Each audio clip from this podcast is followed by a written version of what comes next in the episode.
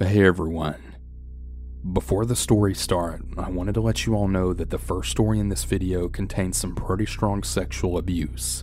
So if that's something you want to avoid listening to, I'll be sure to add timestamps in the video description and in a pinned comment. All that being said, let's begin. So I'm a female, and at the time I was 13 years old. I grew up in southern Arizona on the outskirts of a relatively small town. The neighborhood that I lived in was pretty small and it had a wash on both sides, which was pretty common for the area.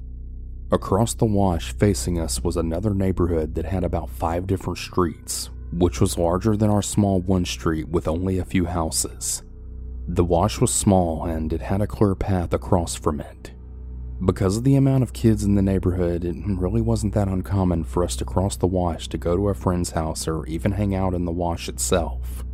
One group in particular would cross to hang out with us on our street. Jack, Leo, and Chris were their names. Jack is my age, Chris is a couple years older, and his brother Leo is my younger brother AJ's friend. There was also Eric, who I've actually known longer than the rest of them, as he lived on my street. We're pretty close friends despite the two year age gap. We usually all got together over school breaks since we all had free time. Plus, our parents would sometimes want us to get out of the house, and I can't really blame them for that. It was over one of these breaks when all of this took place. Jack was out of town and Eric had a project to work on, so it was just my brother, Leo, Chris, and I. Since AJ and Leo were the same age, they would often keep to themselves rather than hang out with their siblings. Really, it was just Chris and I. He was always a bit of a troublemaker. Never anything terrible, maybe a fight here or there, and occasional drinking. He was known around school for this, but he never got into trouble since it was usually off campus and it didn't really happen that often. He was a chill guy, but no one messed with him. The weather was really nice on this day, and Chris actually suggested that maybe we should go into the wash to avoid our brothers. I'd been down there a hundred times, and I wouldn't pass down an opportunity to get away from my brother. We walked into the wash, heading further and further away from the street until we then found a really small cutout from the trail. We stopped there and we continued talking. That's when he then suggested, Hey, we should play truth or dare. I wasn't opposed to the idea, so I agreed.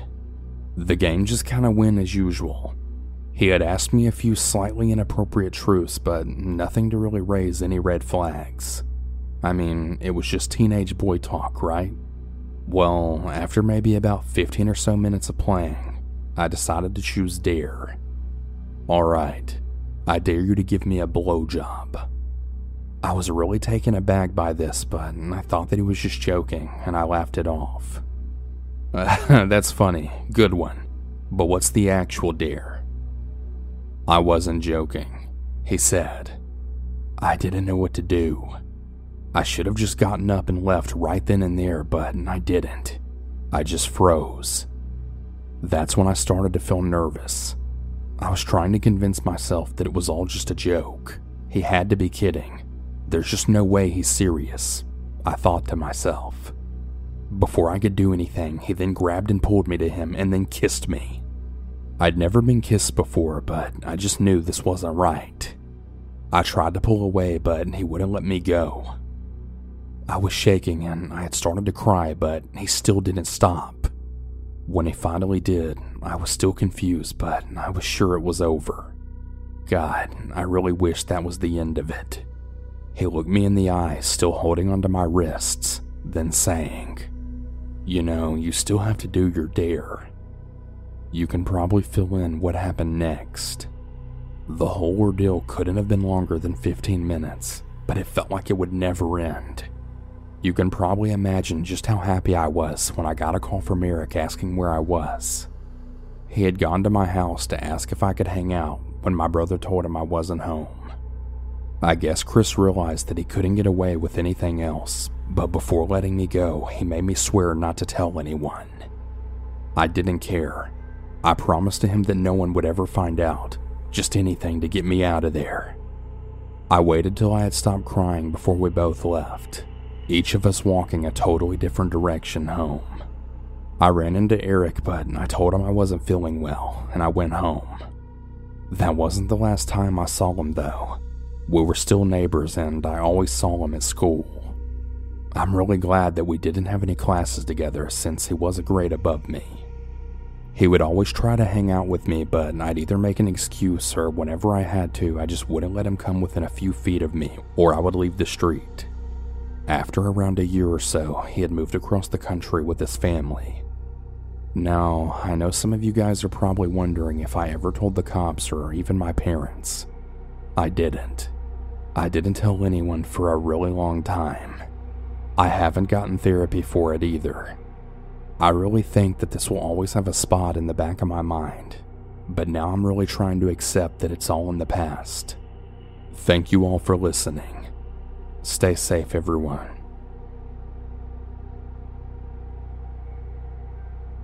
This all happened around 2007 to 2008. I was 16 when this began, and 18 to 19 when it finally went to court. Picture a Norman Rockwell esque suburban family parents, three kids, a yard and a dog, and blink and you'll miss it, USA. One random day, a neighbor man has a mild dispute with his neighbor. As a totally warranted response, neighbor man takes every hose that he has and he floods their yard.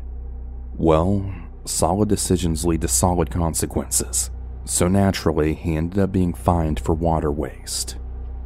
My parent runs the water in small town USA, and because Neighborman lived a block from us, he decided to drive over to the water district, then shouting that he's an acquaintance of my parent. This was the second solid decision of many to come from Neighborman. Absolutely no one takes kindly to name droppers, so tuck that little gem away under life facts. My parent comes home and he tells him even if his kids did this, they would still have the same repercussions as him gracefully glossing over the fact that, other than maybe driving by one another, none of us actually had ever interacted with the neighbor man. Neighbor man repeats the name of the man working at the front desk as well as my parents' name, and then claims that it's now personal, then storms out. My family members and I begin to see the neighbor man at random places like constantly. The DMV, the grocery store, our respective jobs, etc. Apparently, when you're Coco for Cocoa Puffs and your parents pay for your house, you have all kinds of time to stalk. And went from random sightings while you're out and about to phone calls. It was the cliche 90s type of call, breathe, then hang up, and I can see you variety. Honestly, at this point, Neighborman was more of an annoyance than scary. But as I have stated, whenever you underestimate crazy, you'll lose every time. Neighborman began parking across from our house and then staying from 6 p.m. to 4 a.m. Literally just sitting in his car blasting music and staring at our house. The fool must have had the determination and bladder of a racehorse because who the hell sits there for 10 ish hours? His music was trash too. Maybe he was a masochist and really into self harm, seeing how long he could suffer that shitty ass music and a full bladder. I really doubt that anyone with a semi rational concept of social interaction could even fathom why. This ended up going on from about three to four times a week to a nightly occurrence. Imagine being a 16 year old female that doesn't even feel comfortable to change in a room because of the prospect that he might see through the blinds somehow, trying to sleep while knowing he's out there. We were pretty much prisoners in our own home. He began to get bolder there was this one instance where my sibling and her partner were coming home from a date, and neighbor man drove his car speeding right up next to them on the sidewalk. They both had to physically jump out of the way to avoid being hit. He would also make really lewd gestures at me whenever I brought my dog out for a walk, and he was actually waiting for my sibling to come out and join us on the walk. It was so bad that I actually ended up crying and going inside. This had been going on for about a year at this point the cops always said the same thing. Unless there's a threat made against you or someone is harmed, there's really nothing we can do. After my incident, my parent confronted the neighbor man in the street. He called the cops and they came and asked us why we were harassing him. I'll honestly never understand why the system waits until you're a victim rather than prevents someone from being victimized. So it's almost two years in now, and it's Christmas time. My parent has a brain aneurysm. Fortunately, they made it through without having any lingering effects, which apparently is extremely rare. I managed to convince my other parent, who had been living at the hospital with their sick partner, to come home and shower and eat. At about 9 p.m., we get a knock at the door. A random man in really ratty looking clothes is holding a Christmas present and saying that he's there to deliver it to our family. We ask him who sent it, but he says that he can't say. We also asked who he works for, and he just shoves the gift to my parent, then leaves. As you can imagine, we're obviously uncomfortable to open it. My parent decides that they need to know what it is, and they open the present. Inside is a 17 page document of the grounds on why Neighborman is suing my parent that was currently in the hospital. Even I could tell it was fake with all the grammatical errors and typos. Neighborman took the time to sit and type this up himself, thinking that it would scare us. The document and the fake details he put in didn't. But the fact that this 40 something year old man was so fixated on our family that he sat up and typed a 17 page fake document well, that part did scare us. Things progress, and Neighborman began pacing out in front of his car and pretending to have phone calls, where he talked about pushing my parent down the stairs or knowing where we kids went to school and worked, and how easy it would be to access us at any time. At the time, I worked a closing shift that let me off at about 1 a.m. He would be parked next to my car and follow me home. One time I even tried to take random roads and he still stayed right behind me. Pulling up to the house with neighborman parked across the street and then having to get out and run to the door was an absolute nightmare. We were all really exhausted from not only the aneurysm scare, but also having to constantly look over our shoulders for this guy. My parents' friend told one of her friends who's a DA all about the situation. She called and came over and she took on our case pro bono. Testifying was a really wild ride. We had to put in official statements prior to being called to the stand. We weren't allowed to be in the room when a family member was testifying, nor were we allowed to be in the halls as we waited our turn. Imagine reliving two plus years of traumatic experiences, being cross examined when you're made out to be a liar, and then not being able to have your family comfort or support you afterwards. That definitely wasn't ideal. There was enough to put him away for a year and a half, as well as grant a felony restraining order. We ended up moving while he was still incarcerated. My sister passed away while he was in prison, and he pretty much immediately tried to sue her estate when he was released. He claimed that her testimony from him running his car and her partner was false, and that that was the only reason he was locked up. And get this apparently, all the money that people donated to a GoFundMe for her accident, he was entitled to. There's so many more details that I could mention, but this was already long enough. So, neighbor man, you made us prisoners in our own home for years. Clearly, you're still the same person and you haven't learned a thing from being locked up. I desperately hope that we never cross paths in the future.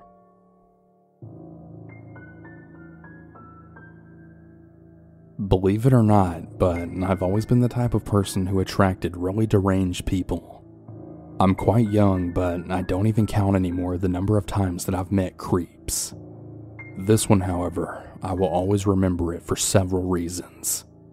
Firstly, because he was my neighbor, and secondly, because it could have ended up so badly. The first time I met him was when I moved into my actual apartment. It's in a really nice house that's divided into five apartments. Mine was on the first floor, his was on the ground, and I had to walk in front of his window to get to the front door. At first, I didn't really mind him. He looked kind of creepy, but to me, everyone looks creepy. Well, he did get angry at my big brother for only walking in front of his window, but he was never aggressive to me personally. Plus, I spent most of my time studying, and I was always back at my place pretty late. Life was going pretty peacefully. I finished my studies and I got my diploma. I found myself a really great partner and I would have had everything to be happy with. I mean, if it wasn't for my health, it was declining. Nothing life threatening, but I had to stay at my place instead of working. My life was pretty much boring and uneventful until one day as I was tidying, my internet phone then rang. Instead of answering it, I just looked through my open window and I saw that the neighbor was staring right at me. He was standing there in front of the door still and kind of threatening. I asked him if he needed something, waited for him to answer, but after a really long silence, he just enters. I heard his door closing. It was really weird, but I had better things to do, so I just went back to sweeping my floor. A week later, all of his shutters were closed. There happened to be an inscription on all of them sealed. It didn't really look official, more like crooked handwriting and messy black marker. Once again, I brushed it off, as I was kind of glad that the creepy neighbor was gone. I figured he got arrested or something. Once again, life was peaceful, and two months after his disappearance, a really nice dude started living in the apartment. He was a really great guy, always smiling and ready to help. He had his head shaved kind of like the old neighbor, but he was chubby and really friendly. Everything was pretty good for about a year, and then things went downhill. And oh boy, how ugly it got. I usually always said hello to the neighbor. He would politely ask me about my day, about my partner's day, and pretty much everything. That day in question, though, he didn't say hello to me when I passed his window like he usually did. Instead, he was sitting in his chair just staring at me with dark eyes, following my every move. I did still wave at him, smiling though. I figured he just had a bad day. Since then, I would always see him in the daytime sitting in the dark and looking through the window. And during his nights, well, he would be blasting heavy metal while he laughed and screamed like a maniac. At this point, neither me or any of the other neighbors could sleep. We kept calling the police, but they didn't really care about some noise. I don't know when exactly that I figured the nice neighbor was the creepy neighbor, but when I did, it left me with a really sour taste in my mouth for some reason probably because I knew for sure that he had a history of violence. Then one day, I was at a friend's for a week. Since my partner was working, he was keeping our apartment. I was shopping with my friend when I received a message that made me shiver. Apparently, the neighbor had let himself into our apartment. My partner didn't notice that he left the door unlocked, and the neighbor just climbed up the stairs, opened our door, then entered inside. I can't say exactly what happened since I wasn't there, but apparently he wanted to shave my partner's hair and eyebrow. He was absolutely delirious, having a hard time talking, and just overall gibberish. My partner managed to get him out and closed the door. He was merely amused by the whole thing. When I finally got back, things were getting worse. First, he would stop me and my partner in the street, telling us how the only reliable source of information was our toaster. Then he started to corner me. He would wait for me to almost reach the door, and then he would violently open his own door. Then he would tell me how I shouldn't go out and how I shouldn't trust anyone but him. It was pretty clear as day how bad his mental health was, as his speech was more and more slurry. He would also take long pauses while staring to the side. During two weeks, he managed to corner me four times. I mean, it was literally the only four times that I was going out alone during those two damn weeks. This was a really awful time for me. I couldn't leave my apartment alone. I couldn't live the life that I wanted, and I had to just stay locked in my place waiting for my partner. Even with precaution, I just kept meeting him, and the more I saw him, the more uneasy I grew. For weeks, it felt like I was a hostage at my own place. I should have called the police. As our encounters were more and more regular, he grew agitated. He would fidget, he would look all over, and he kept getting closer to me. There was actually a point where I could feel his moist breath on my skin. I didn't know what to do.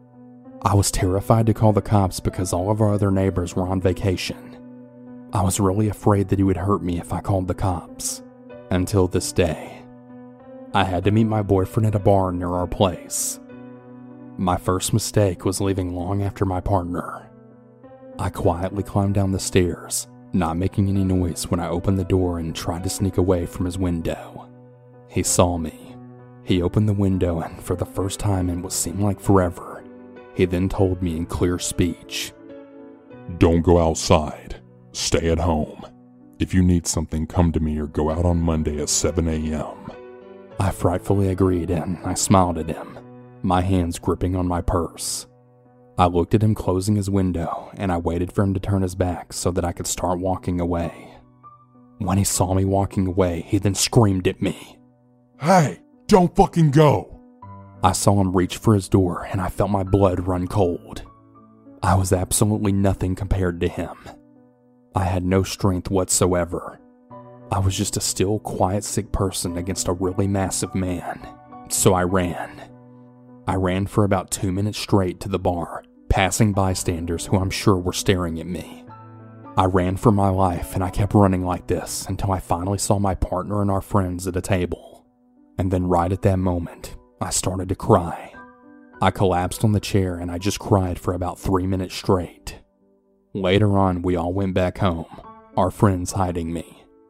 My second mistake that day was to convince the others that they could go to the theater just three houses away from the apartment, and that I would be fine since I wasn't going to go out.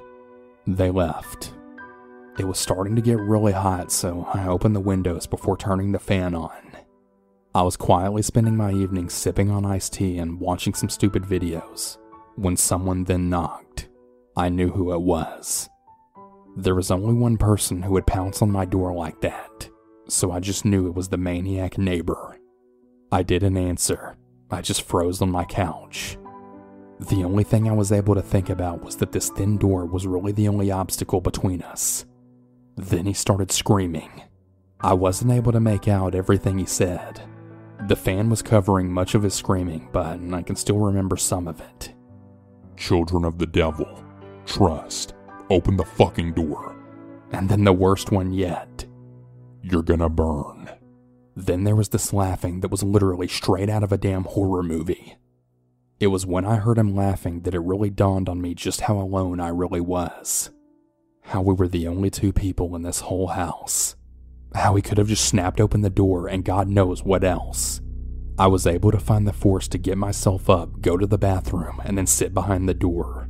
And then I started crying again, trying to muffle the screaming and laughing. I texted a friend who convinced me to call the cops. This time they answered. I called too late. He was already back to his apartment when they came. There was three polite knocks. I let them inside, the maniac neighbor now trembling. There were five officers, one of them on the step of another apartment. He had found some glasses that were partially filled with alcohol. They believed me and they tried to reassure me, but at the end of the day, there was nothing they could do. I had to just sit and wait, still terrified. After this, I went to the police station and filed a report. A social worker went to the neighbor, talked to him, and apparently he swore to not bother me ever again. Pretty much after that, it was just loud music in the middle of the night. Still, though, I had these lingering feelings that it wasn't over. For about two months, everything went fine that is until on one morning when I opened my door and I found a beer. The neighbor kept putting beers in front of my door for a week. It was 10 a.m. and I was just out of the shower, dressed in a black t shirt but still in underwear, when my internet phone rang. Like I always did because the window reaches my stomach, I passed my head through the window. There I saw a guy who worked in an office just right in front of the house. He was maniacally screaming at me and doing these really wild gestures, obviously panicked. But then I saw it. Right beside him was the crazy neighbor, now grinning. It took me a couple of seconds to realize what was going on, way too much preoccupied by the sinister expression of my neighbor. But then I heard it. You need to get out. The house is burning. I then looked in the direction of my neighbor's apartment. Sure enough, I saw thick black smoke coming out of the open windows. I just threw on some jeans, then grabbed my keys. I wasn't able to grab my ID or even my cell phone. All I managed to grab was my clothes and keys. In the corridor, I smelt the smoke. I coughed a few times before running out. I was frightened and confused. I was supposed to go to an appointment for a job only 30 minutes from this point, but instead I was watching the place burn. I was fearing that my home would be turned into nothing more but a pile of ashes now. The neighbor was just standing there, still with his crazy ass grin. He was smoking and looking at the smoke while the other guy screamed at him. See, I told you there was someone inside. I told you. I was still watching it all burn, asking myself just how long it would take before the fire reached my unit, when someone then grabbed my arm. It was a woman, one of my neighbors from next door. She grabbed me and she forced me to sit on the bench with her. She took my hand and she kept telling the neighbor not to approach me. She also gave me water and she helped me contact the person that I was supposed to see for the job. Most importantly, though, she didn't once let the neighbor get to me, and she stood in front of me the entire time, doing her best to shield me from him. The firefighters quickly arrived along with the cops. They asked him basic questions like whether or not there was gas inside, but he just mocked and laughed at them. This maniac actually had the audacity to try and smash his glass on a cop's head. That's when they arrested him. It was at this point when the woman let go of my hand I was finally free from him. The fire was put out pretty quickly. Thanks to great isolation, it was really just his unit that got burnt. However, the level of carbon monoxide was really high, high enough to kill someone if anyone would have stayed. All of his belongings were in front of his apartment. The neighbor was sent to a psychiatric hospital, and the landlord was finally able to break the lease. One of the other neighbors told me that when he left that morning, they had saw a beer in front of my door. But when I exited because of the fire, there was nothing there. The fire was ruled as an accident, and we haven't seen or heard from him since. Slowly over time, I was able to go outside again without fearing for my life. I was able to go down the stairs more freely, and after all this time, I'm finally able to rest. But there's still a little bit more before I end the story. The neighbor's belongings actually stayed for a really long time, and every time I would pass to get to the front door, I always saw his notebooks laying around. Well, my curiosity really got the best of me. Like I expected, there was a lot of random gibberish written down. There was also a lot of hate speech, but that really wasn't that shocking coming from a guy like this. Then I found something else. It was kind of like a log, it was hard to decipher until it all clicked. Right in front of my eyes were all the times when people entered or exited the apartments. This man kept track of everyone's moves. I had found my pages quite easily. Every day for at least six months, he knew when I was alone. He knew when I was going grocery shopping, how long I left for, even how I looked when I was back. Every time I passed his window, he would write it down. He would also write comments which sometimes made sense and others didn't. But most importantly, when the fire started, he knew I was still inside and he knew I was the only one left. As you can all imagine, knowing this completely horrified me. I closed the notebook and I just went to my apartment. I really don't understand what the hell's wrong with this guy. I silently pray to never encounter him again.